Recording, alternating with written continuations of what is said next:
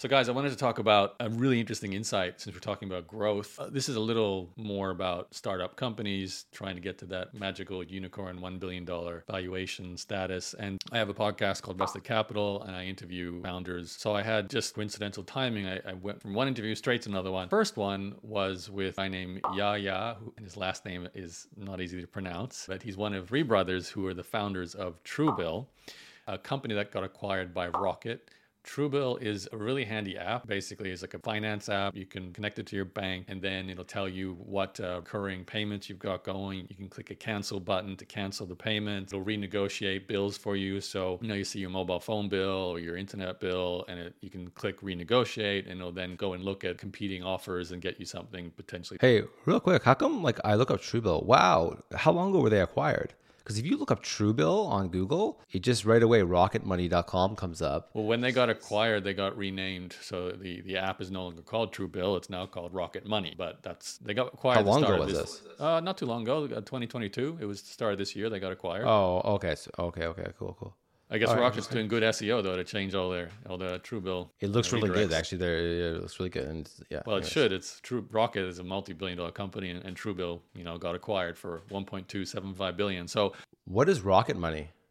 It's the same. All The these things money I'm saying that Truebill did, now it's the same thing on Rocket Money. So it's like a one of those super apps for personal finance. It just does a whole lot of stuff. The origin story for Truebill though was that bill canceling function. So interesting hearing the startup founder explain how they had the MVP. So they built the app to plug into your bank using Plaid, and then you could basically click a cancel button in the app to a subscription, but there was no automation. In the back end, the founder, the guy I interviewed, would literally get on the phone, pretend to be a VA for that person, and try and cancel the subscription through the bank for them. So every time one of the first users clicked that button, you know, he had to manually go and make phone calls and cancel bills for people. But it was a true MVP, you know, it tested it worked. But what I want to talk about is the growth part of this, and I want to introduce Fireflies as well. It's the other company, way more startup. They've just raised 14 million. They're a company in the AI space. You probably know them. Wait, this is going to be related to Truebill, right? So yeah, so these are two companies, different stages. But the reason I bring up Truebill and Fireflies is their growth strategy. So just to clarify, Fireflies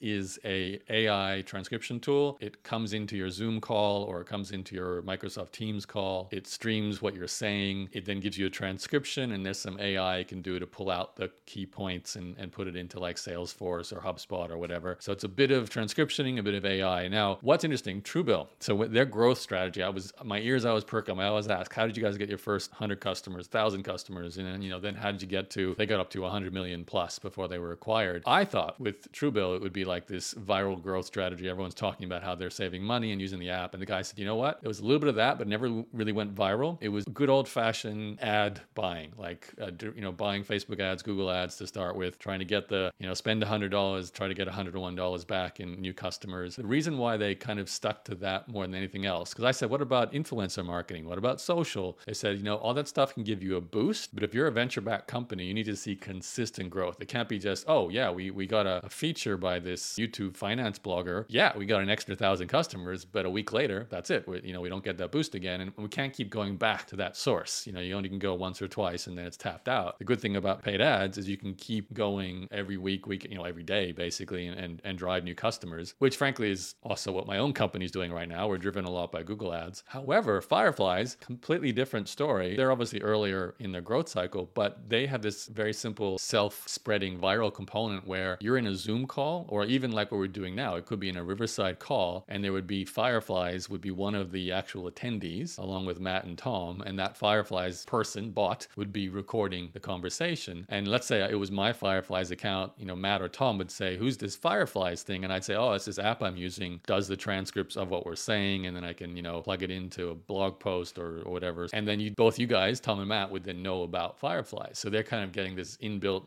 virality by just using the app itself. Completely different to the sort of forced paid acquisition. Now, Fireflies may need to one day have forced or you know paid ads as a reliable source of new customers, but right now they've got this great free engine of virality. So I thought it was a really interesting compare and contrast of different types of growth strategies for very different types of, of companies. That reminds me of like when you had Hotmail. You know, the beginning, and there was that little thing at the bottom that said get a free email address here. Dropbox did something. So Dropbox too, like PayPal had the, you know, you get five bucks if you refer a friend, which has got to be the ultimate bribe, you know, free money. That's right. And then Dropbox had get two gigs free. There's a name for that when you do that. A viral loop. Like viral coefficient kind of thing. Yeah, it's an affiliate program ultimately, but yeah. But how do you feel about Fireflies basically promoting themselves? During your your webinar? Well, they're not really promoting themselves. They're just there doing their job. But it happens to be like what you said with the Hotmail example. You send an email and the signature happens to say powered by Hotmail. You're like, oh, what's Hotmail? And the same story here. Oh, I'm using this app. It's doing something. Uh, what is the app? Oh, but you could like you know white label it so it'd be called the you know Yaro assistant. You could name it. Well, I guess you could, but then obviously Fireflies was one of those things where they could start. It's free, and you got to have their branding. You pay a premium price. You get rid of the branding. That's right. If that's important. Yeah, yeah, yeah. But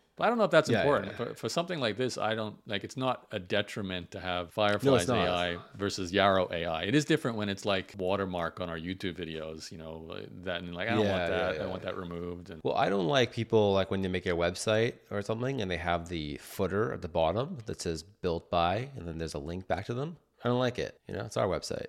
You know, well, it might be You know, cheaper. you Sometimes the, the web designer says I'll give you 10% off if you let me brand it in the footer. Oh, right, right, right, right. Yeah. So you're saying Truebill was all about Google Ads. Well, now they've got like 50 different paid ad channels going now, but certainly what I thought was interesting, I said to them, surely this is going to spread through word of mouth or through uh, influencer marketing. And he said they're good starting points for new startups, but at scale, you need to show consistent growth every day. You can't just show 500 when you run one campaign, 1,000 users when you run another. You've got to be able to turn on a faucet and keep that growth coming in, especially for VCs who want to see that, you know, to keep invested. It made me think that's interesting because everything we're talking about now, Matt, all of the social hacking, influencer marketing, SEO, I guess is pretty stable, but a lot of the stuff we're talking about that's more on the social side is very roller coaster. You get a hit because someone shares something or talks about you, and then you're gone. And then you get a viral video, but then it's gone. I've also, though, my experience too, though, and this is maybe for somebody bootstrapping, because not all of us can get venture back, so to speak, or you're, you want to bootstrap your own thing, hustle your own thing. Those can be effective channels, obviously, no doubt, and especially at scale. Like that makes sense. It's like when you got to get these growth numbers, but when you're just hustling, it's like, well, we got up to seven figures just through affiliates. And I don't feel like I've hit the depths of that well. So even with that said, I think there's a lot of ways to get to that maybe like first seven figures or whatever and beyond. I think for me, I probably have to change my mindset around ads because we effectively have not done any ads.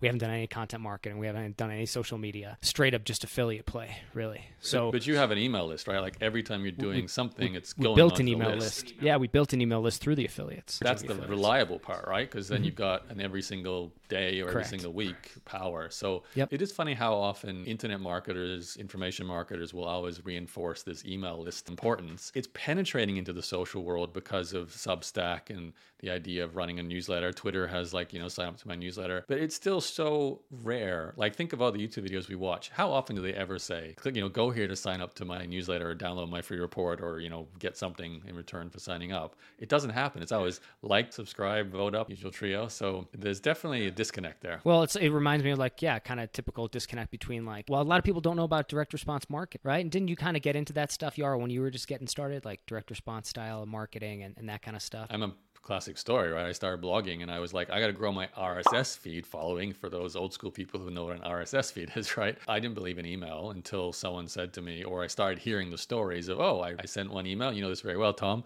and $30,000 in affiliate sales came back. And I'm like, wow, that's way more money than I make from writing a blog post. Um, Yep. so I was like, okay, I got to add email to the mix. Then tripled my business and pr- pretty much was responsible for most sales going forward. Um, that's why I think there's so much low hanging fruit for these influencers and these these YouTubers to convert some of their audience Yes. to email and then actually start anything affiliate marketing, selling their own stuff, DTC, e commerce, um, so many opportunities. Do you know like what the MRR of Truebill, you know, what their you know revenue growth was versus Fireflies? I would imagine with ads, they're probably you know into the several hundreds of millions per month, whereas Fireflies not doing ads, you know, like what are they? Are they also doing tens of millions or what? Yeah, I think the, the reason I bring up these two, first of all, it's not a direct comparison because we've got kind of like got the outcome from Truebill. They got acquired for over a billion dollars. Fireflies have just you know raised their Series A for 14 million, so they're much earlier on that growth curve.